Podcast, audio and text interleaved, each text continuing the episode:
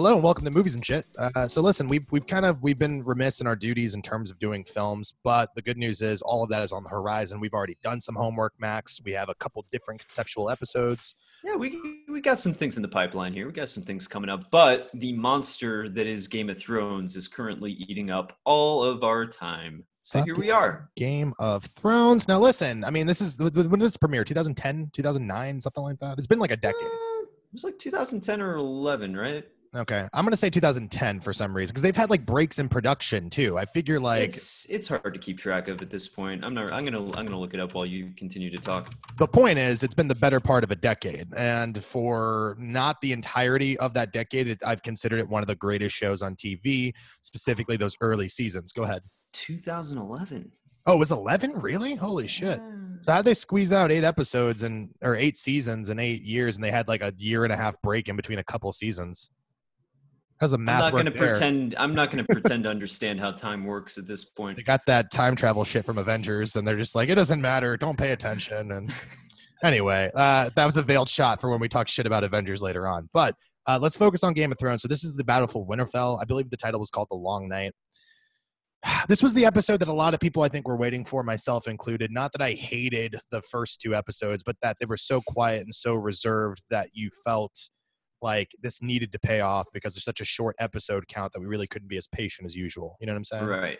Like like big shit had to go down, and that hopefully they'd take some kind of mature approach to story and character in this final stretch. At least something that even if it wasn't as well written as the other seasons, we could, you know, appreciate as a concluding episode to this Right. big story. Right. That was the best Well, case scenario. No, no, you nailed it. Yeah. I mean, so here's the thing. Before we get really into this, I kind of want to tell the viewers how, because we watch this stuff and we text each other like pretty much throughout the whole Mhm. thing or at the end of something or whatever. And at some point, I'm look- you text me, and by the way, I'm fucked up on Sunday, like more than usual, fucked up too. Oh, I didn't know you were fucked up. Yeah. Okay. And so my my point is that I went and rewatched it Monday because I'm like maybe I was a bit too hard. And I come out more resolute. That's actually not true. There were a couple scenes I enjoyed a lot more this time. Uh, but overall, I did not feel great about it. Your me- your first message to me was like, "I'm not hating this," which for people who don't know Max, that's like that's like praise. That's like the, one of the highest things he could say about later seasons Game That's of a Thrones. that's a gold medal right there. I was blown away by this, and I just I remember again shitty, but I was just like, uh, "Boo!" I think I booed you or something like via fucking text. I, I could tell you were like in an emotional place. I didn't know like it makes sense now that you were fucked up. Um I was just very, I was not like, again, can I tell you what happened? I watched Avengers over the weekend, had my fair share of issues with that. And then, and, and we diagnosed this before we actually went on. You said the reason I was okay on this episode is because I have given up on the show. And so in effect, I can, I can watch it and, and kind of turn my brain off and not hold it to the same scrutiny that we once would have held that show. well yeah, Uh, I've I've said in previous episodes of this show that what I'm looking for now at this point or all I can expect is really well done spectacle and we'll get into this. I think I had a different experience on this level too than you and a lot of other people, but I think this was really well done spectacle on a direction staging level. It worked for me. Hmm. But and this will be a point of contention that we'll get into because I have some feelings, and it's not about it being too dark necessarily. It was there was a couple things I really took issue with, but Mm-hmm. um, you know, my point is that uh, when I when I saw the Avengers, I made some posts and I was like, look, at least Game of Thrones might return to seasons one through four great. Like that would the follies on me. Okay, I realized Yeah, that. yeah. Like, like, what why would I think that was going to be a thing? You know. Uh, and the body count aside, which again, these are all things we will diagnose as we go through it. I was just very cold on it. On rewatch, I liked a few smaller You're moments. Cold on it. Yeah, uh, fuck you. Um, but here's the thing: that's not even a good joke because he's such a not formidable opponent. Like that's the problem with all of this. But whatever. Let's get into it. All right. So uh, things I liked about it, and I can start there because I really dug the first ten minutes of this. Mhm. Um, I really like the war drums. I really like the silent, uh, the brooding, the fucking tension that was there. Everyone having pregnant pauses on their faces. Thought that was really great. I mean, if I'm being honest, it really only kind of starts to go bad. It's really everything after that Dothraki scene, which again, visual flair. Now this is directed by I forget his name. It's Miguel what Sapoch, Uh, Sapchuk, something like that. Sap or something. Right. I don't know. I don't know. how to say it. Fine, fine. All right. He did Battle of the Bastards. That is a reference point I will continue to make during this. Uh, I think Battle of the Bastards, in terms of spectacle, is one of the better late season spectacles, certainly. He Um, also it's- did uh, Hard Home. By the way. Well, that's the other one I was going to say. Like I said, it makes sense because that guy clearly has shown that he can do that. And it's weird because I wanted a hard home type of like, not a perfect season, season five, but hard home has that escalating feel where you're like, there's no way this can get crazier. And then it does somehow. Uh, Mhm. and that's kind of what I wanted from this, and I didn't get that. Now, I also understand that you're doing an 80 minute episode of Battle. You cannot just do 80 minutes of ah, because visually you drift. You know what I mean? Like we've talked about this from all those big action budget films. It's like if you don't have something to hold down the emotional weight, they're just empty visuals. And so I get why they had to cut away. I'm not being shitty about that. But so the initial opening thing, like, and he's he's got. It seems like he has a, a real control of everything that's going on. You see the the, the Melisandre thi- thing, which I really liked. I like that she lit all that up. I like the Dothraki going into battle. I like the visual flair of seeing them get extinguished. I like cutting to the top of the ridge to see Jon and Danny observing the, the Mhm. flames moving over. Everything so far, I'm on it, man. This is like what 10, 15 minutes in. I'm like, I'm into this shit. Okay. yeah. Okay, so then the Dothraki thing happens, and first of all, Ghost like just j- goes into the battle, and I know that Ghost is in like the next episode or something like that, but Mhm. just it seemed very weird to have like everyone run into battle. Everyone dies with the exception of like four random dudes, Jorah, and apparently Ghost, even though that's seen off screen. Like we're talking about the army of the undead, right? And this guy gets to limp back on his horse, where everyone else doesn't doesn't have a horse, by the way. Uh, but he gets out of that situation where he ran into the darkness of an army of the undead, didn't die, and was able to come back. First kind of fault there, but whatever. Not- Right. not- Maybe he was hanging back and he saw the Dothraki getting fucked up. Fuck and he's like, I, I gotta protect Khaleesi. That's what he was telling himself. You know that shit wasn't true. it's like, nah, man. So he gets back, and that's whatever. All right, that's I'm fine. Yeah, and then sure. and then we get the actual thing. And again, the lead up to the moments are often really good. I really like Grey Worm staring into that dark void, man. You know, I like Mhm. the horse coming out of the fucking the, the mist and shit like that. There's a lot of interesting stuff. Basically, the minute the World War Z zombie scene happens, like, or they're just attacking in, in numbers and they're spilling over and stuff. I like the initial one where they're all braced, where they have the spears out and shit like that, and you see them get hit. And then everything after that kind of falls apart. Now I'm going to let you talk here, but I want to just make the, the reason that it falls apart for me because you're eh, the big debate, and I'm sure you saw this on social media too, is like, I can't see anything. It's too dark. It's too dark, right?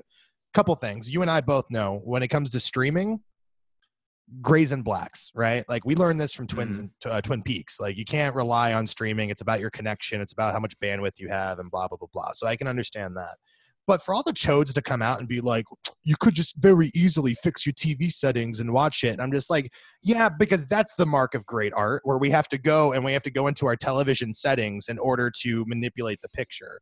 You know what I'm saying? Like, I bitch about The Godfather being too dark, which it is, by the way, but I never went and lightened up the fucking cinematography. Like, that doesn't make sense to me. And I'm thinking about people who are not technologically advanced who wouldn't Yeah. be able to do that. It's on them to do that. You know what I'm saying? Like, that's kind of a bullshit point. Yeah, I mean, I would never make that argument. I, I can only say that on my end, I didn't have a problem when I was streaming this episode. I've only watched it once. You've watched it twice. I don't know if the second time it was a little bit better or clearer, but the the parts of the episode that I needed to see, I was able to see, and the parts that were supposed to be kind of confusing and disorienting were uh, confusing and disorienting. But on a visual level, for me, I was able to like make out what was going on. I wasn't able, I wasn't unable to ascertain what was going on, Max. My issue with it was the fact that like we have seen Battle of the Bastards, which is the same director. We have Mhm. seen Chaos, and we've also been able to make a byline to what is holding us into the scene, why we should care about these things. And I'm not saying he didn't do it throughout the whole episode. There, again, there are moments that are really wonderful in this episode. But Yeah. when shit popped off, man, it felt to me like you know when I compared like Daredevil's hallway fight scene from that first season to like that fight scene in Iron Fist where there's like 52 cuts in 30 seconds. Like Mhm. that's what my issue was. It felt like we were relying on quick cuts and quick edits to convey the chaos of war, which I understand. Again, yes, you have to convey the chaos of war, but we saw it in Battle of the Bastards. We saw it in Hard Home. We we were able to have shaky cam and like precise fucking directing that allowed us to stay with the emotional beat of the scene. Go ahead. Sorry, my bad. Am I cutting you? Yeah, well, I, I- I mean, like, I worry that that might be a misrepresentation of the episode as a whole because I I think that the episode like kind of moves in stages, but there are plenty of moments where it takes a beat or we have a long take or there's stillness or whatever, but there's never really a moment in the episode for me where I'm unsure or unclear of the status of the castle and whether it's being breached or not, and whether the undead are close to breaching the walls or have breached the walls or are spilling over onto the walls. Like the state of the battle, I fully understand pretty much from beginning to end, which is all I needed from the direction. So, Mhm. like, I understood like where things were and how they were progressing. And in terms of the actual like how it was shot, I feel like we got plenty of aerial shots combined with plenty of on the ground shots with plenty of you know character moments. Uh, for me, it it worked. Uh, shaky cam was not an issue. We also got long stretches in like the fucking library of Winterfell where it turns into like a Jurassic Park um, Velociraptor thriller or whatever. Um, moments of silence. You just rolled your eyes. I didn't mind it. Um, yeah, mind- like for, for me, because they didn't lay out the geography of the room a little bit better, and we'll get to that. Um, in, in Oh. terms of like when you're watching Jurassic Park, like the idea is that reflections are, are warping your perception of what that room is, but there's no mirrors or anything like that. You know what I mean? So the idea is like, okay, zombie leans down to see where she is, but we have no clear identifier like of where or how she escaped from that particular predicament. Does that make sense? Like we didn't see like, oh, this is the path to it. You know what I mean? And that kind of bothered me. Secondly, the shift between 28 days later ghouls who are running super fast to shambolic fucking uh you know like uh, uh, walking dead zombies because that's what the plot dictated right when they're in the library of winterfell like Yeah. that fucking kind of bothered me as well you know what i But mean we, we can't pretend that that problem is unique to this episode. Like the army of the dead or whatever have been shown to either be the hard home zombies or shambling around in the cold and in the night or whatever Mhm. too. Like it's been established before this episode, so that would be a problem overall with the lore. Well, sure, but like they're hanging out and fucking beyond the wall. That doesn't really, you know what I'm saying? Like it's a little bit different compared to when they're like Hard Home is the example of like, all right, we're here to kill. So they fucking mm-hmm. killed everybody. Like they were full speed ahead. It's not like they went to Winterfell to go get some education, Max. They were like, let's go check out the library here, man. Like, and I guess that's like it's a small thing, but again, it's like the consistency of when you're gonna have the people act a certain way. Uh, so that kind of bothered me. But I feel like we're skipping ahead. I want to get back to the actual uh, battle of it all. Look, dude, I'm not saying I couldn't ascertain what was going on. I'm not saying that. But there were definitely there were other scenes where like if not for the distinguished grunts of Brienne, like we know what she sounds like, if not for the distinguished grunts of Jaime and stuff like that, there were a couple shots in silhouette where you like don't know who is who. You know what I mean? Like I just feel like again, like Yeah. I, I'm just I'm just disappointed because I've seen this guy do two other things where like we were still able to always know what's going on. And I, again, you, you said it was a misrepresentation, and I want to clarify that. I do not think this is the entire episode. I need to Okay. maintain that. I think it's the initial confusion of when everything is popping off. So I, Mhm. d- I just didn't like it. I, I thought it was like too relying on quick cuts and stuff like that. Not in a way that's representative of the chaos of war, because we've seen it be shown in those other two episodes that the same director did, but we never lost sight of things. I go back to Battle of the Bastards, and of course, there's the oneer, right, where he's running through and he's killing everybody. And then the other scene that gets me is when he's being piled on top of, right? And you can almost yourself feel like you're suffocating for half a second watching it. those are great moments, and you can feel the chaos, but you're never lost as to what what you're seeing, you know. And so Yeah. that's my that's my big comparison with that. Um, I mean, we can progress the story here, but before we do that, how do you feeling about the? You want to talk anything more about the initial twenty minutes, the beginning of the battle? I like honestly like again, and I don't mean to keep repeating myself and like going, well, actually, I felt the opposite. Um, no, I just felt like at least for the first twenty minutes or for that that stretch of film, um, again, I never had too much of an issue uh, figuring out what was going on or understanding what was going on or seeing it. And this isn't just responding to you. This is responding to you know people on Twitter as well. And I'm sorry if you had like issues actually making out what was fucking happening on your screen as well people out there um but no like i, I think that they used uh they made really good use of contrasting light and shadow and silhouette um i think there were some really striking shots in this um it wasn't all shaky cam even for that first 20 minutes or so like there were definitely moments definitely on the ground moments where it was shaky cam but i, I think it was a good mixture of lock it down on a tripod and aerial photography and fucking uh, shaky cam horrors of war shit. Right. It wasn't anything we hadn't seen before, but I thought that it kind of came together really well. Well, this whole season hasn't been anything we haven't seen before, so I guess Yeah. that's right in line with what it's doing for season eight. One thing I will talk about that I know some people got shitty with me about, but I think, and, and if I'm using this as a cop out, tell me. I respect your opinion. Everyone else, I could give a fuck about. But um, Melisandre, they're like, well, where'd she come from? Why? What was she doing out there? Like blah blah blah. Why didn't they answer that? And I'm like, can I be honest? If there's one character who I don't need the answers for, it's kind of this crazy red priestess fire woman who like she's magic, man. What the Yeah. fuck do you want from her? And I think I think like of any character for them to show up on the eve of this fucking battle and and and contribute. By the way, kind of the MVP of this episode, in my opinion.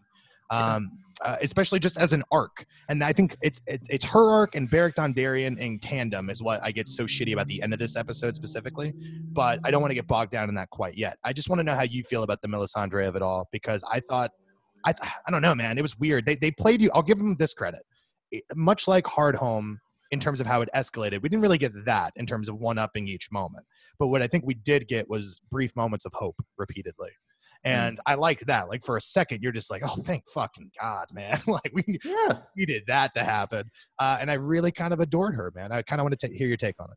No, I, I really liked her in this episode. I don't have a problem with her showing up out of nowhere. Like she knew this conflict was coming. She knew she wasn't welcome in Winterfell until she was needed in Winterfell, and she came to Winterfell. Like I think that if you can give them any kind of credit, these two showrunners, they really pretty well established like where she is in the story and set this up. Like there's a setup and a payoff here. Right. And this is the payoff to her little story. So yeah, I'm totally fine with it. I like that she has that moment with Davos where she's like, "You don't have fucking time to execute me, dude. we gotta, we gotta I'll be dead. fight." no, I like. I mean, he's, he's like fine. I feel you. Um, yeah, All right. So before we progress past this, let's cut to another thing that's happening congruently, which Hmm. is Dan and Johnny on the ridge. Okay.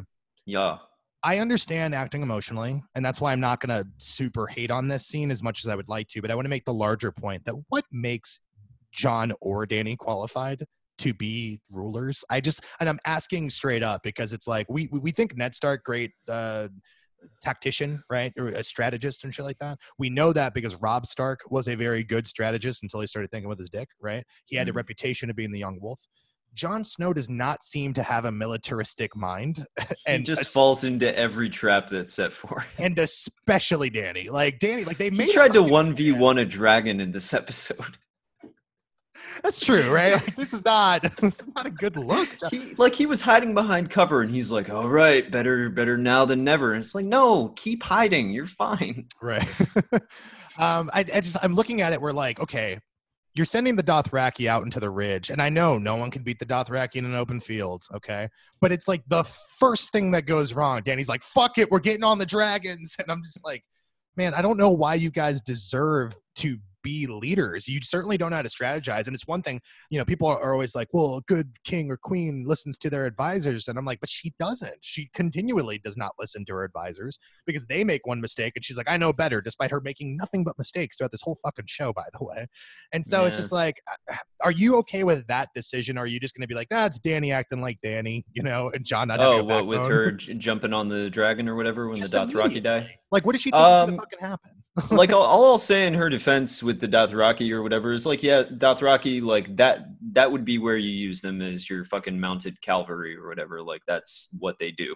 Um, and number two in her defense on that is uh that's her goddamn army, and those are also her her people. Those have been her people for the entire show, for better or worse. And now they're all the dead. queen of the Dothraki because she was already. Uh, Exactly. Well, yeah, yeah. I'm not. That's not in contention for me. Okay. Like the fact that she's in Westeros, like this season, is almost kind of like putting a fucking spotlight on the absurdity of like a woman just coming into town after not having been there since she was a child and being like, "Hey, I'm fit to rule you," and like she clearly doesn't understand them. I don't know how. Like the the show actually seems kind of aware of that, like that she doesn't have any place being there. And she's coming in saying, "Hey, I deserve to fucking take the Iron Throne now." Well, this brings me to a much larger point that I want to tackle at the very end, which is that there is a narrative reshift right after this episode by necessity because the the the, the long night fucking end, I mean ended at dawn, which which I told you like oh there's going to be a big battle and then people will uh, scatter to the winds and we'll regroup and there will be another confrontation or something, and it's just like I Mhm. was very wrong about that. But before we get into that uh, and Danny's role in the final three episodes, uh, I guess let's move on. So after the initial skirmish, where do you want to go from here? Because I want to I want to be respectful of like character moments. I did like a lot of what happened in the crypts. Thought it was real good. A lot with Mhm. a little, by the way. Like Oh yeah, like having to Sa- over-explain Sansa and. Tyrion. Like I mean, I liked that scene with Sansa basically telling Tyrion, like, "Hey, uh, you would die up there. I would die up there. Like Yeah. we have no place up The there. bravest thing we can do is stay off the battlefield. Yeah. you know what I mean? Which I, I, I- totally agree with. Yeah, go yeah, ahead. I, I didn't so much love her like you know shooting down Tyrion when he's trying to make a joke or whatever. She's like, "Your jokes don't matter when you're dead" or whatever she says. it's like give the little man some fucking like, levity, levity. yeah, just let, let him let him do what he does. He's a comedian. He's doing stand up at the Apollo, and you're fucking like Right. heckling him.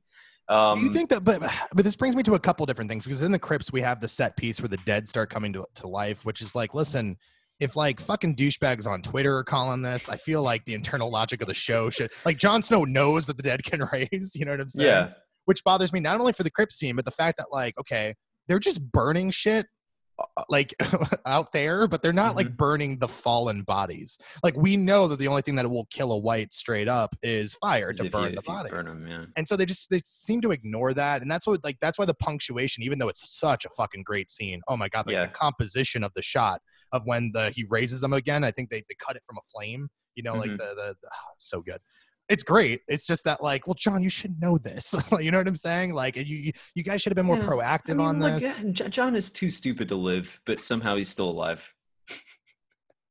he's like a gonzo character man he's like the hunter s thompson thing right like he's like a fool, like 50 yards away from the Night King, just decides to charge him. off it. I mean, it, whatever. That's like that's a nitpick thing, and I shouldn't get into it too much. But um, you know, let's stay positive. Like I said, I like the crypts. Um, Mm-hmm. I wanted more death. That makes me sound like a sadist. I mean, like, was it Dolorous Edd, right? It's his name. I Mhm. actually pronounce it right for once. Thank You God. did. Love that guy, but he showed up fucking like at the end of the first episode, had three lines in the last week's episode, and then is like the first on the chopping block. And it's, again, it's like, listen, I actually do really like him. He's not some piece of shit side character, you know what I mean, who showed up for one episode and then got killed. Uh, he's not Ian McShane, you know, who was in this for one episode for some reason and then died. And I'm supposed to care why? Because he's Al Right. Swearingen? Fuck you. Anyway, uh, so my point is, uh, you know, he dies and I like him, not enough for the emotional weight. Um, Right. If we're going about all the deaths, like maybe I'm fucked up, but Lyanna Mormont dying is hilarious to me, like in a way I was Yeah. not ready for. Well, I've never loved that character as much as other people do. Um, I, I thought she was good, like the one time, and then they kept repeating that scene, uh, which we'll talk about in our other reviews when we finally get to those scenes. Um, but yeah, her dying was, uh, I mean, she did get a really brutal death in this. That did Yeah. surprise me. I'm not going to lie. Like, she got fucking literally squished by a giant. well, she was always fucking with people. Like she was always she deserved to come up and She was always got one. always picking on people bigger than her. She's like, "Oh, a giant. I can take him." fuck you, giant. she went after them. She was gonna bully him. She was gonna make him feel bad about it. John was like, "I was gonna leave you alone. You're a tiny girl, but yeah. I gotta, I gotta respond to this." man's got to have a code, and my code is to kill this sassy bitch. like that's what happened, man.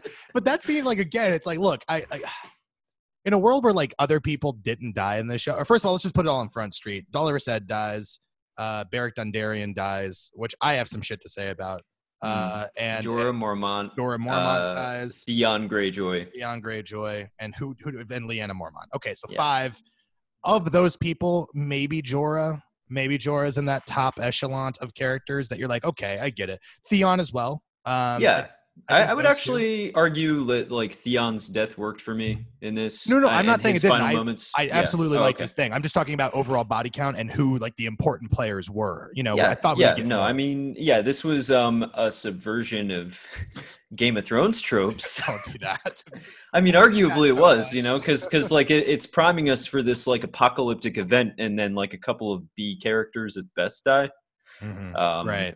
Yeah. And this and that's kind of the crux. Again, I made the post. It's gonna go back to seasons one through four. Great. Oh, fuck off. Like, no way. Like it was never gonna happen. And I think Right. that that was the confirmation of that is like, well, Dollar said they got to start somewhere. That's fine. Okay.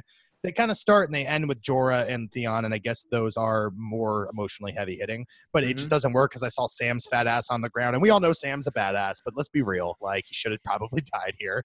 Just if nothing Right. else, there's so much surface area. Like wight swings in any direction, they're gonna get Sam.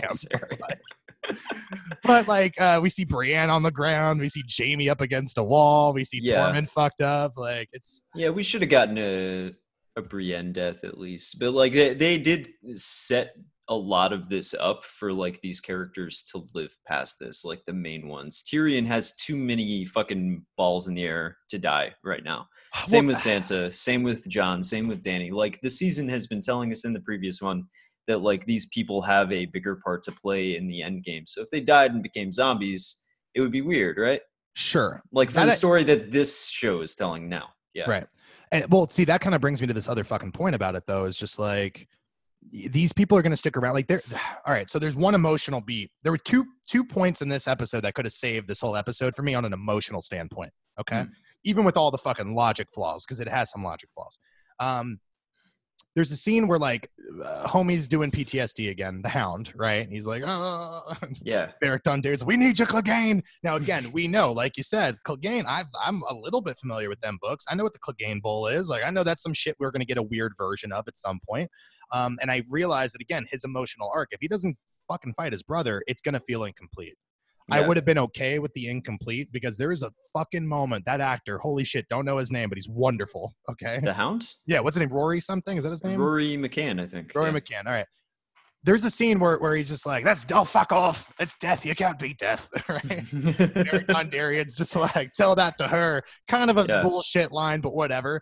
And the look on the Hound's face when he sees Arya in danger, I'm like, and he doesn't even hesitate. He like goes right for her. Yeah. dude. And that, so I'm just like, they're gonna kill this motherfucker, and I'm gonna cry so hard because it's the only Oh. thing that makes sense to me. And I was okay with not getting a Clegane Bowl showdown because Okay. I thought this was going to be the one time where like he just loves Arya so much. He's such a broken human being. He's scared of fire. He's scared of all this other shit. But for her, she occupies some place in his heart. You know what I mean? yeah, like it didn't it didn't even occur to me that like they would kill him there, but I just I was just enjoying the fact that we were getting some kind of emotional like uh, follow through with those two characters aside from like their little scene on the because that was like my biggest complaint or one of my biggest complaints about the first episode is they see each other and they go oh you left me for dead and she's like whatever and then Right. they sit down for a second and Beric like interrupts an interesting conversation it's Hey, like I'm whatever and then in this like okay finally some fucking like he cares about her like he Right. still feels protective her he doesn't No, it was great, and I guess, yeah. and I see what you're saying. I mean, like, it, it didn't happen. I still like that moment. It's not like it's Yeah. cheapened because he didn't die. But what I'm saying is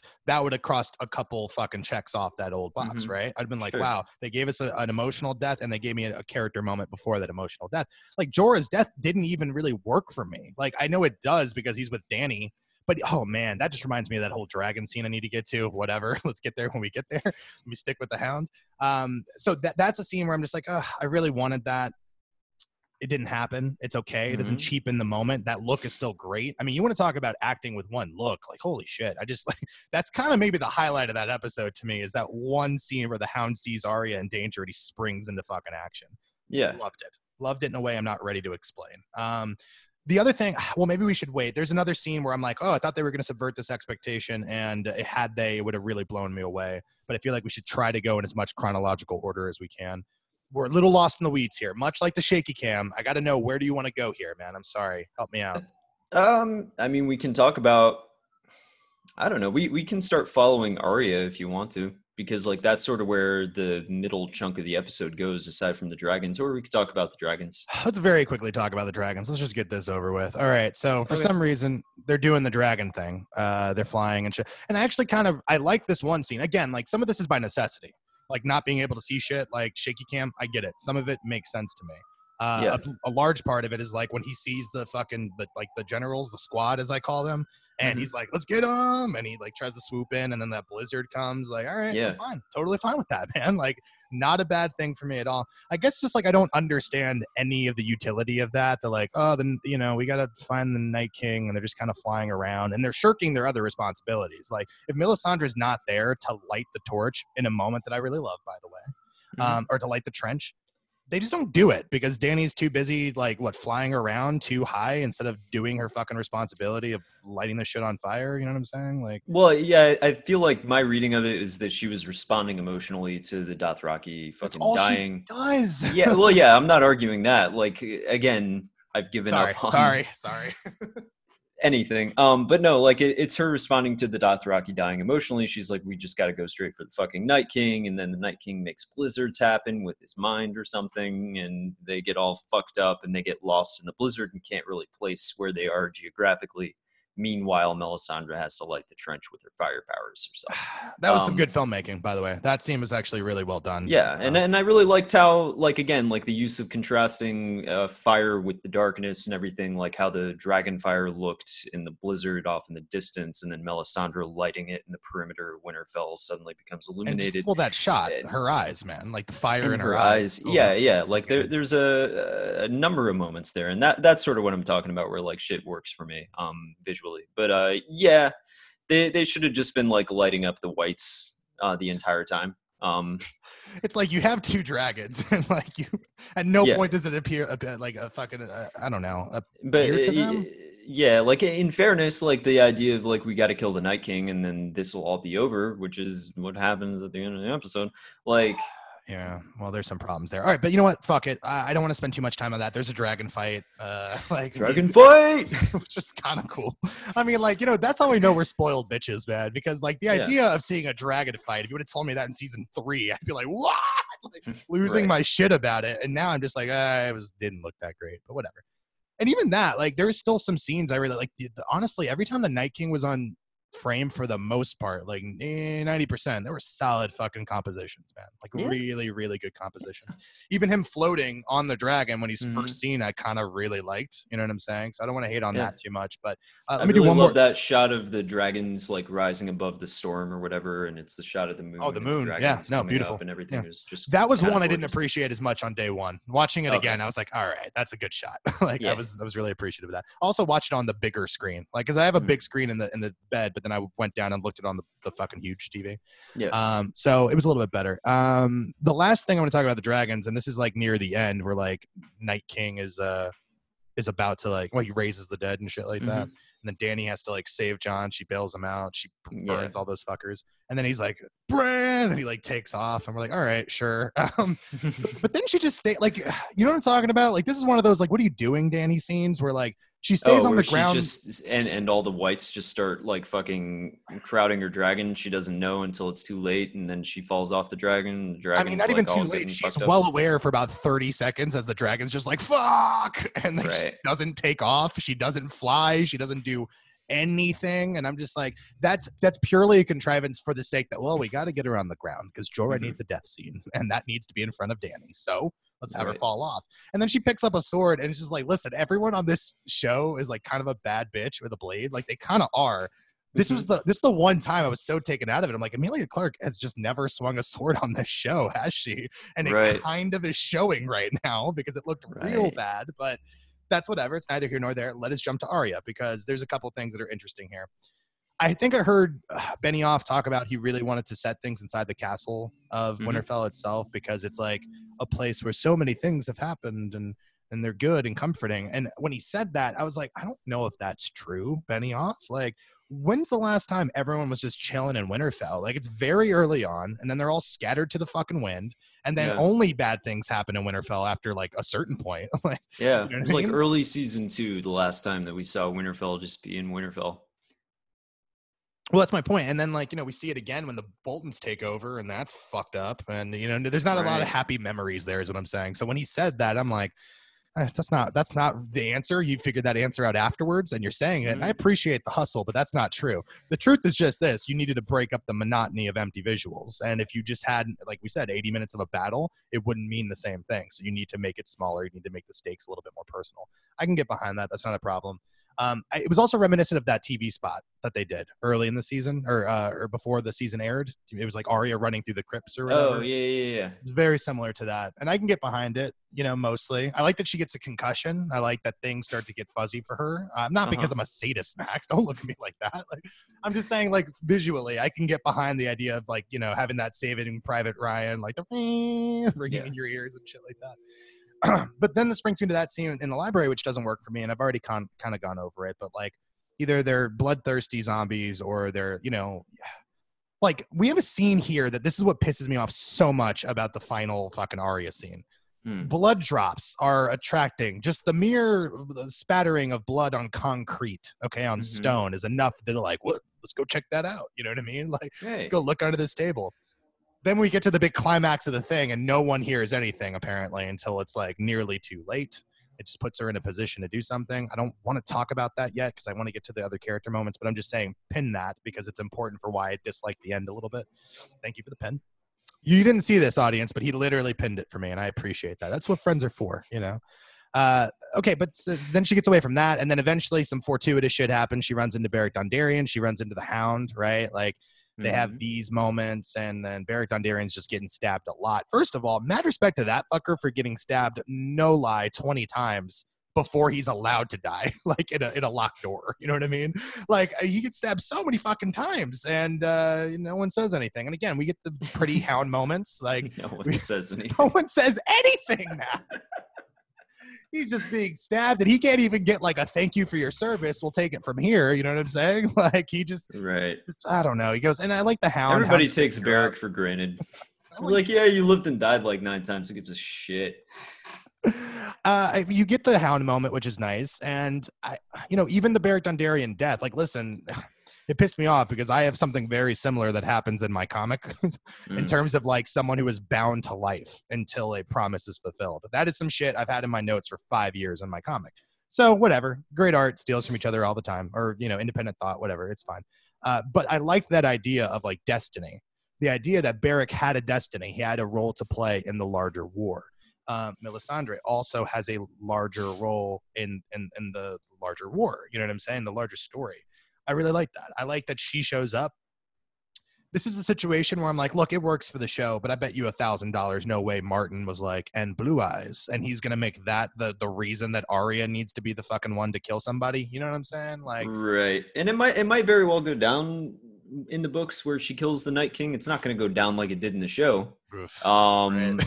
and I yeah, like you said, I don't think that that's what uh, was being set up when she was like blue eyes. right. Um, at all. Mm. Yeah. No, I, I think you're. But but whatever. right. They're like, hey, But- we but said that for- yeah, once. for the purposes of the show, yeah, and it also kind of puts everything into focus where it's sort of uh reminds me of Endgame weirdly because I'd just seen that where it's like a specific series of things needs to happen in a very specific uh, sort of way. And that's sort of what Bran has been doing. It justifies him just sitting in his chair being a fucking weirdo this whole time and doling out pieces of information yes and no. is that, that. he somehow foresaw, or Melisandre foresaw, or they both foresaw um, everything going down in a very specific way. So just all everything had to fall into place. Beric Dondarrion had to be alive to get Arya to that point, so that she could end the long night or whatever. Fine. Great. In the logic of the show, fine. I, I don't have too too many problems with that. They they need to wrap this shit up. They've got all of four episodes, so fine. Right. Uh, but again, you're we're talking destiny here. We're talking that there is some kind of grand plan and that people need to be where they have to be in order to do stuff. That's kind of why it falls apart for me. But whatever. Melisandre's like, "Hey, blue eyes," and then she fucks off into the wind. You know what I mean? Like we don't Maybe see Arya. Melisandre was lying. She was like, I just need to motivate this kid. I just need to get her killed. like she wants to kill me. Like, Right. Uh, so so whatever. So she goes off into the wind, and I think we cut to Jon, and he's fucking with a like ice dragon. First of all, can we uh, say this one way or the other? Ice or blue fire? Like I just want to know. I assume blue fire, right? Or to like dry ice, it burns you or something. like- Because the dragon shot, uh, if it was shooting ice at the ice wall, it would just make the, the wall stronger, right? right. It's true. But blue fire, which is like fire pretending to be fire. You know what I mean? Like, uh, I mean, Sorry. What is fire if not pretending to be a fire? Okay. If you're blue, you're not a real fire. Everyone knows this. Every time I cook some shit on my stove and the blue flames come out, I refuse. Yeah. I Oh, you refuse. Yeah, no. Like, you turn it off. You're like, fine. I'll, I'll. I'll starve before I use Max, you. you, cook on a fucking hot plate, man. You don't even have gas in the apartment. You know what I'm saying? Like, is you, you, uh, you like me, I think, or you're doing it for me. Like, you're like, no blue flames. I refuse to do this to this poor kid. I just don't want to pay another bill. All right, that's fair. It has, it has nothing to do with your blue flame thing, Christian. That's that's your own journey. That that scene's fine uh in terms of uh, I, I like that cinematographically that's so not a word but in terms of You cinematography made it a word. yeah i think i liked it. I'm gonna own it. Uh i forgot what i said already. I can't repeat it. But but the idea is like i like that we have so little light in that scene as well and so the blue flames are uh, that is your source of light. That is your your primary light and your your flat light at the same time. Is very weird but I'm okay with it. Um, I guess I just didn't like Jon Snow's plan, where at some point he's just like, "I'm gonna square up," and he squares up with a dragon, and only the most opportune, uh, advantageous things happen at the same time, which allows that situation to go okay for him. But like, could he really not run anywhere? Was that dragon just gonna chill there? I'm just trying to figure out what what was his deal. Jon Snow. I no mean, intellect. We, no no yeah, hard hitting we, we already established he's too stupid to live. All right, so, so I shouldn't ask anything about Jon Snow for the rest of the show. Honestly, no. Like, okay. what is there to like? What am I going to say that like? Oh no, he had a strategy and it was. He's the rightful heir. You know what I'm saying? One v one at an ice dragon. I I did really love, in spite of myself, like again visually, I loved the visual of like the fucking ice dragon thrashing around with blue flames squirting out of its neck and its mouth, just mm-hmm. in the mm-hmm. court or in the uh, courtyard of Winterfell or whatever. Like, it just looked cool. Like divorced of any context. Mm. That's what I'll call this episode. Divorced of any context. It looked really cool. Probably we should really start naming these. I think, but we, it's already like movies and shit. Game of Thrones season eight. Like how much fucking of any work? context they look cool. Like it just turned into a paragraph at that It'd point. Be a long marquee, yeah. man. like a very long marquee. Um, all right, so well, all right, let's get into it. Let's get into the final eight minutes of this, if we can. Which sure fucking shout out. What's his name? Is it R- R- Ramin Djawadi? Is that his name? I, I don't know mm-hmm. the composer. Yeah, fucking yeah. wonderful, man. Yeah, Holy just the plinking uh, piano, and, and, that that's what really made those visuals pop for me too. Like right. just that plinking piano, and Jon Snow basically deciding to die is how I took that anyway. Right. Um, like making one last stand, all hope seems to be lost. Yeah, yeah squaring up. The, and the Night King and his uh, minions. Oh my god, dude! Squad of, goal. I'm like, yeah. am I right? They they pop into right. the Godswood. I'm like, yo, these are the baddest motherfuckers who have ever lived. right. I kind of loved it, man. And like just the visual of them silhouetted with like the glowing blue eyes and you know the outline and just the glow of the battle behind them and everything. Just really nice visual and just sort of approaching Bran with in no rush at all. They're like, we got this. We're done. Yeah. We're fine. Yeah. No, I mean all of that stuff work. I mean the Bran thing just annoys me in as much that it's just like we now know like the show in the 11th hour was like hey you know i'm pretty important i'm the three-eyed raven right like they, they kind of try to press that very late in the game but i was like all right that's fine mm-hmm. um and you know we talk about like what Bran knows and what he doesn't know so Bran's hanging out. It's just weird that the demise of the Night King has nothing to do with a Jon Snow, which is kind of the whole fucking arc of his character in a weird way. What that he's um, Azor Ahai? I know that the I know the show's never gone hard on that, but there have been enough like little clues to people that it it's there. Like it sh- it should certainly be there. I'm not saying it had to be Jon Snow. I'm just saying that it shouldn't have been Arya. uh, but we'll get to that momentarily. I do. I, I want to give credit where credit is due. Uh, like again, the music's wonderful in this scene. Tyrion and Sansa have that moment when they're hiding behind the grave, and he just kisses her hand. They have this beautiful, awesome. Um, uh, Theon's death scene really awesome for me. I loved well, it. Yeah, and, and also Bran, like Bran almost retroactively justifies his weirdness by telling him, Theon, you're a good man for me. Yeah. Like eh, he needed that. He did because he knew he was about to die. Right. And like, no, no. Just giving him that final moment was, you know, fan servicey as shit, but it still worked. Like, well, it's the one, it's the one fan service that I think Martin might give us. You know what I'm yeah. saying? Like, I really do because otherwise, why have we been watching this poor guy? Like, holy yeah. shit! Like, if not to give him that moment and like, yeah, all hope was going to be lost. We said that as soon as he made that proclamation. I'm going to hang out with Bran in the Godswood. I'm like, this fucker's dead. Okay, we knew that. That wasn't a surprise, and yeah. that's what's really good about this scene is we all knew it was going to happen, and it was still emotionally impactful. I mm-hmm. want to give credit where credit is due. That was cool. That entire scene, again, the music's doing the heavy lifting, but just like even before Bran goes or uh, Theon goes to try to charge at the Night King, just that shot of like the, the fucking squad and the Night King just chilling and the flames right above them, and you're just like, Jesus Christ, man! like yeah. this is really wonderful. Uh, and so far I'm on board still. I'm still a little whatever, you know. I know Jon's hanging out by that dragon, about to square up and stuff, and the music's getting good. And Night King's walking over after he fucking kills Theon, and it's real sad, and all hope is lost. Right? I'm walking. By the way, you can't see this podcast, people. I'm I was walking. about to talk about this. I'm walking in place because it's important to me. This guy's taking all of his time. Uh, and uh, all right, so here we go. We get to the scene. He approaches Bran. Bran's chilling he ain't worried. I mean, he ain't showing that he's worried anyway. And then this all culminates in what? In a fucking White Walker commander or lieutenant, whatever. One of the whites who isn't the Night King, but isn't a regular white either. You know what I'm talking about? Like, I guess a mm-hmm. White Walker proper. Um, oh, his hair. moves because something like like you would have thought fucking Barry Allen, like the Flash, had run past him very quickly or something, because that's the only kind of like weird, like conceptual, like why is his hair moving? Shit, whatever. And then Arya fucking Stark. Little did we know the best long jumper in all of Westeros. Okay, like got all the gold medals for that shit. Springs into fucking frame behind the Night King, and you're like, oh shit, kind of.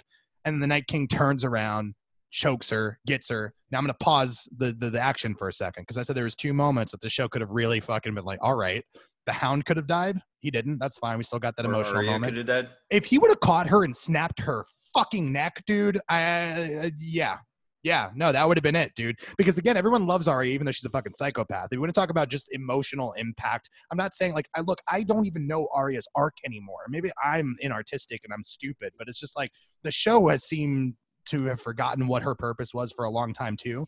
So for her to be the Mhm. person who's going to come up here and do it, she gets stopped. I'm like, yo, kill this bitch because like not that I want her to die, but just that like Right. You know what I'm saying? Like it doesn't yeah, make it's, sense it's that it, it is it is just unclear what what where she is eh, right, season to season, emotionally, psychologically. right. Yeah, And look, I like that she's a badass. We remember from season one. I told you one of my favorite parts is that that small conversation uh, with Ned Stark, and I think episode three or 4 Mhm. Like, you'll marry a prince, and she's like, "That's not me. What the fuck are you talking about?" Like, she didn't say it like that, but it, that's the whole point. She was never going to be some some lady. You know what I mean? She was always Right. going to learn to be a warrior, and I thought she would have an important role. I didn't think that she would kill the fucking Night King. And by the way, the way she does it, this is just how you know some people are fucked up. Like all the incel assholes who didn't like Last Jedi, because it's Rey's move in Last Jedi. Like Mhm. gonna drop the fucking blade, catch it with the sick other move, bro. sick move, but Rey did it first, okay? And all you motherfuckers didn't like that movie. Oh, Disney's ruining Star Wars, you pieces of shit. Sorry if you're listening. I'm sorry. But Got my him. point, my, point- I'm just angry. There's no consistency here. Like, there's no difference between Last Jedi, Endgame, and fucking Game of Thrones, except one is good and the other are fucking like illogical. Whatever. We'll Anyway. save that for Yeah. another Sorry. podcast. Sorry. but my point is this. So she does that. She gets stopped. I'm like, oh my God, the Night King's going to kill her. Amps up the emotional weight. You know what I mean? And again, we I didn't think they were going to wrap this battle up in one episode. I think that's what killed me. I was like, oh, this is the that's the last moment of hope. And then that shit's dashed. A fan favorite character is now fucking killed unceremoniously, which would be in, within the tradition of early Game of Thrones, right? Like the idea mm. that no one was fucking safe, least of all the people you love the most. She doesn't. She does the little fucking Jedi move. She stabs him, and he's just like, no, psh, turns into ice. All of them turn into ice. Ice dragon collapses. All the whites go down, and hey, the battle's won, and it's real cool. And again, if this music is not playing, I full on mutiny, man. Like the music Yeah. is so fire that I'm like, I'm gonna watch this, but I am not pleased with this. Well, th- this is an important uh, thing to bring up here because I understand getting upset at this. But again, like this is where I'm at emotionally that I've just given up so much on this being a cohesive, meaningful story that does any kind of justice to the books. Like, I'm not expecting it to do that at this point. I'm just hoping for some dragon shit at this point, and I got it. I got it. I A just- plus on the so- dragon shit. But, no, if- um, hold on, hold on, hold on. Let me because I want to I want to ask you something about that point. If this if this had nothing to do like Max, you wouldn't watch this show if you didn't have the first four seasons to go off of. Like no, I do not think you would put up with any of this shit that you saw in this season if you didn't have the goodwill from how great those early seasons were. No. And so so when you're saying like ah, I just want some dragon shit, I'm just like no, god damn it, no. Like your bar is so low, man. And like season six was decent. It's not like they can't be good. Like season seven wasn't great, and I just I haven't loved this season so But far. I mean, even in the better moments of season six, like a lot of that was Deus Ex Machina or shit coming out of nowhere and saving the day at the last second. Like they were still leaning into that lazy shit, but it Mhm. it still worked because it had kind of a somber tone to it. sure. Um, this season, eh, again, like I'm looking at this from the perspective of I'm one of those two writers, showrunners, who has to bring all of these threads together. And they somehow do. They they bring all these people and put them in one place. Like forget the fact that like you know these people traveling across the continent in you know the blink of an eye or whatever. Like they're on a fucking high speed rail. Fine, they bring them all in one place and they've got to wrap up this story in just a few episodes so like Yeah. Okay. Well, fine. you've always They're going to take shortcuts. You've always heard me. I mean, like I understand it's so much easier to be a Monday morning quarterback. I get that. I cannot Yeah. imagine the monumental task it is to actually do this. Robert was yelling at me this morning, and I mean yelling. Okay, Mhm. like I did this to him. like, like I forced Right. him to watch this show, uh, and he's just like, "We could have figured it out." And I'm like, eh, "You say that, but like, I, I, I like it's easier for me to sit from my safety and be like, this is what I wouldn't have done here." You know what I'm saying? Rather than right like, and, and again do. this is it's not like it's a show with four main characters that you have to bring like their stories to some kind of meaningful close they have dozens of main characters in this show that they have to give some kind of weight or screen time or depth to Mhm. so on that level i understand that they're taking shortcuts i can't really be too mad about it like it, there is nothing in this episode aside from maybe the very end that was as monumentally stupid as beyond the wall to me that episode still gets me mad. I maybe you disagree. Um, you were disagreeing with me a little bit on Sunday, um, but nothing in this episode is as stupid as that. Uh, I just Uh, said it got close a couple times because again, we're we're we're we're we're we're glancing over the fact that like yeah, we saw Brienne on the fucking floor. We saw plot armor again. Eh, Almost and like dude, think about who died. I like I like Jorah and I like Theon, but they're not like your emotional crutches. Theon more than Jorah in my opinion because that fucker Mhm. should have died like six times already. Um, but but like Brienne dying would have done something to you. We know Jaime can't die because he's got to fulfill his destiny. I believe as like the Queen Slayer, right? But you know, like just from a thematic and dramatic standpoint, he's got to be alive to see Cersei again. So there were Sure. just so many people where you're just like, man, there's just like there's no stakes because I don't think anyone's going to die. Uh, and that's kind of my issue with it. So you say that, the, but you do admit the Arya thing's a little silly, right? You can come out there and admit that. yeah, but but when it happened, I was still like, okay, fine, that's fine. I think it just negates the fact that what I'm talking about is like people have been like, but that wasn't that's the show isn't about destiny. And I'm like, then why is Melisandre showing up? Why is Beric cursed to life to fulfill a role? Why is Bran being fucking mum about what his rollout is out in the Godswood? It just seems like, you know, the Night King, a person who has survived for a thousand years, Max, Mhm. to, to be defeated. And again, remember blood. Let's take that pin out. Blood on the stone, Max. that was enough to get their attention. But someone running through the fucking woods at full speed, leaping into the air, doesn't alarm any of the other whites. She gets killed, whatever. It's it just doesn't seem like that's her destiny. That didn't seem like that's where her arc was going at any point. And I'll forgive it for Melisandre being like, and blue eyes, sure. Whatever, that's fine, but it but it like negates the impact of like, is he a formidable Oh. opponent to begin with? You know what I'm They, saying? they couldn't hear her over the loud score music that was playing, Christian. I don't know what to tell oh, you. Oh, that was No, I- piped in through uh, what- Winterfell. what- yeah, yeah. What, what I was trying to work my way to, the bigger point that I was trying to make is like movements of this story. This leaves us with three episodes of them squaring off against Cersei with a severely diminished army. So, like, the show is basically saying that it's retroactively justifying like everybody who is saying, "Oh, the White Walkers aren't that big of a deal." Um, and it's making Jon and everyone else look kind of dumb by saying like, "Oh, that's the only conflict that matters." Now the show is basically telling us, "Oh, the Game of Thrones does matter again." Um, I think that's a real issue I have because I feel like the books are very much about, hey, the Game of Thrones is it, it, it, the Game of Thrones is the thing we're keeping busy with, but it's a distraction from you know death coming. I feel like those are what the books are about. The show has flipped it. The show has been like, no, the long night is a distraction until that's how we keep busy until we can go to King's Landing.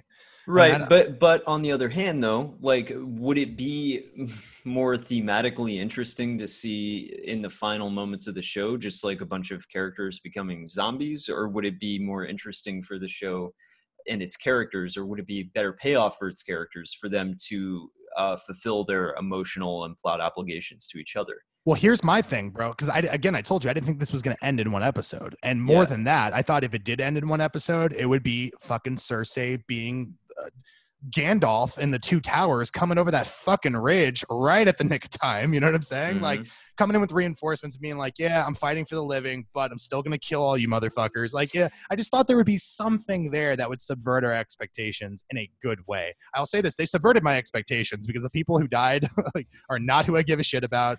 Uh, But they killed off some heavy hitters, and I did not think Arya in a billion fucking years would be the one to kill that, the Night King. And so this brings me to a couple things I want to talk about, which is just like, am I old? am I depressed? Like, I just want to know why I can't enjoy things. I have a friend who I was literally arguing with today. Not, I was being respectful. I guess I was just like, having had time to think about this, are you, You sticking to your guns? I'm very respectful. No, uh, I, I said, "Ha- you having time to think about it. Are you sticking to your guns about this? Uh, and she was just like, "Yeah, I'm not gonna overanalyze it like you." And I'm like, "I'm not overanalyzing. I'm just regular analyzing it. Like I'm just, I'm just taking the rules they give us." And she's like, "Why are you always about rules? It's about a community event. Like that. So many people watched this and did this thing together." And I'm like, "Trump got 60 million white nationalists. Is that also special, Danny?" Whoops, I gotta take her name out. But the point is this: that like I got shitty about it because I was like, "That is that's bad logic." And I guess her point is just like I, I turned my brain off and I enjoyed it. And I'm like, that's cool, except that that's not what the show once was. And again, all my bitching is coming from a place of lament, lamenting the fact that it's not the show that it once was. So I'll leave that alone. I guess what I'm saying is like, despite it being a global event, it doesn't mean anything. Most of the time, the most popular things are not things that are also critically loved, and you know that. So I guess that's my big issue with it. I will put a pin in that until next week, I'm sure. I want to talk about the reset narrative because we brought it up briefly. Um, this has three episodes left and yeah now we have a, another war kind of going on and now it's a war of people it is the game of thrones it's the political aspect of it but again we don't have enough time to really dive into the politics you know what i'm saying like that's the sad part of this is like we'll get a little bit Here's the sad part of it is that the politics of the show are never going to be what they once were, not because the writing isn't where it is, it's because of how the pieces on the board are positioned. Because Right. you have on one side every character that matters, and then on the other side, Cersei. and that's it. What made the show interesting before is that yeah, the Lannisters had, you know, Tywin and Cersei, but they also had Jaime, who became more and more conflicting as he went. And they had Tyrion, who was always like the good one. Like there were good and evil on both sides. Like the North, like they had the fucking Boltons. They didn't just Right. have the Starks. Now it's every good character on one side and then one bad character. So there's no real conflict. There's no real struggle. right Um, but maybe at this point, again, there doesn't need to be. Uh, I don't know. Hmm. are you I, well, here's my thing: is you, you mentioned zombies. It's like I'm not saying everyone needed to become a zombie. I just thought that one, either we were going to get Cersei coming over the ridge, or we, they were going to fuck off back to the Iron Islands, right? Because that was Right. a little breadcrumb that they gave us. I just thought that this wasn't going to be wrapped up, and I thought like the Night King will get out of this. Like the the main players will survive, some will die, um, and then we'll we'll do it again. you know what I'm saying? Hmm. I think that's what I was really doing. I, I don't know, just from a spectacle standpoint, and maybe that's good. Maybe it needs to reverse a little Yeah. bit. Maybe it needs to go inwards and try to Or find what made that great. maybe Night King, when he was dying, transferred his soul into Bran, and now Bran's going to become the Bran Night King, and Can I just- freeze everybody. The Bran Night King. Can I just tell you that like one thing I would have been fine with, even though I've been actively rallying against that theory forever. If Night King would have walked up to Bran and then like bent the knee to Bran, I would have been like, "Oh, all right, man, like Right. whatever. Like I'll take and then, that. and then Bran opens his eyes and they're blue, and he Ah, freezes dude. Arya, and he Great. freezes everybody else. would have been wonderful. I honestly would have been and the White. Walkers go get some popsicles because they like cold stuff. He's walking now, or is he still in like an ice wheelchair? He's got like ice spider legs. He's like, you know, I don't know. I don't know what I'm saying anymore. This episode was weird. Uh, I I didn't hate it as much as you did, but I fully understand. I this is what I'm trying to say. I fully understand every complaint that people had about this episode. I, I am Mhm. fully behind every complaint that everybody had about this episode. I just think I'm emotionally broken at this point Okay. and and I'm fine with where the show is at right now. Uh, on a logical level, I understand why it is the way it is right now. Right. Um, and I don't So- expect it to be any better. Okay. My point though is that you're not my friend who was just like, it was amazing. Blah blah blah. Like you're like, no, I fully see that it had a bunch of fucking problems, but I'm yeah, just, I, I I, was trying. I was trying to make that clear when we were like going back and forth on Facebook. It's like I didn't hate this because there was still shit like visually with Right. the music that worked, and there were a few emotional character moments that didn't feel fucking false. Can I just tell you what it- what what it really is? Is like there was a time where no matter what, I knew that even firing at seventy percent, Game of Thrones was going to be better than everything else on TV for the most part. That was a true statement. But now it's just like motherfucking Barry. Like I had to watch Game of Thrones and then Barry back to back, and I'm like, one of these is just like, and It's not doing totally it any show. favors. So Yeah, That's what I'm saying, dude. Like, and that's the point. Like, okay, why are you comparing a fantasy show to a weird dramedy about a hitman in LA who's enacting? Be- because like one is doing some of the best fucking filmmaking I've seen on TV in the last ten years. Because Yeah. it's so fucking wonderful. Every you talk about subverting expectations. Every episode, I'm like, Jesus fucking Christ, man. especially this last one, which was directed by Bill Hader. This isn't going to turn into a Barry No, no, review, but- but, but- people watch Barry if you Right. haven't already. Uh, like if you have an HBO subscription, you're listening to this podcast, you probably do. Right. Fucking watch Barry. Start from the beginning. It's one. It's also 30 minute episodes and there's eight per season. you'll it's you'll not a fucking task. right through it. Yeah. Yeah. and so that's my that's my problem. Not to go into the Barry detour, but just like the idea that like not only is it not the best thing on TV, it's not even the best thing like on the network anymore. And that that was a real thing for a while. Uh, so it's just a little disappointing, but you know, whatever. The point is this: I didn't, I didn't hate, hate, hate it. I was just really, I felt betrayed by a lot of the logic and groundwork they had laid in previous seasons, only to kind of abandon them. To say this is a story about destiny and how everything needs to be in its right place, but then to disregard that because we need Arya to be the one to kill someone. Mhm. You know what I'm saying? Like it's that has nothing to do with with fucking oh she's a woman. I've heard that. A lot that's the problem. Like I can't be critical of a decision without being lumped in with incels, and there are a lot of them out there, man, who are like, no fucking way, Arya, you kill. I mean, no fucking way because the story doesn't dictate it. Not because she has a vagina, bro. Like I mean, it does not matter to me at all. Um, but if we're going by horror horror rules logic, right? Should have died. Right? She had sex last week. Should be dead this week. Just saying. Yeah, Brienne should be dead too, and so so should uh, Grey Worm. He made it somehow. Yeah. We have this Game of Thrones game. Yeah, Game, Game of Thrones. Yeah. Yeah, Game of Thrones death pool going on at work, and I signed up for both Brienne and for fucking Grey Worm, and I lost. I lost hard. Mm. Surprised you didn't do Theon. That was my number one pick was Theon last week. But in any case, I don't want to go in the weeds. We have three more episodes of this. We'll see what happens. I mean, it, it, it was weird how joyous everyone seemed in the last episode, considering that like thousands of people have died. You know I Death mean? is coming. Yeah, I don't know. I mean, they seem pretty good with Uh, it. whatever. I'm gonna be honest. Like, I what I really need is I need more fucking Lena Headey. I mean, she wasn't in the last two episodes, and you fucking felt it. It's like I Mhm. need that presence, You, and you need some A, gravitas. she's just wonderful. Got She's more like- gravitas than the Night King.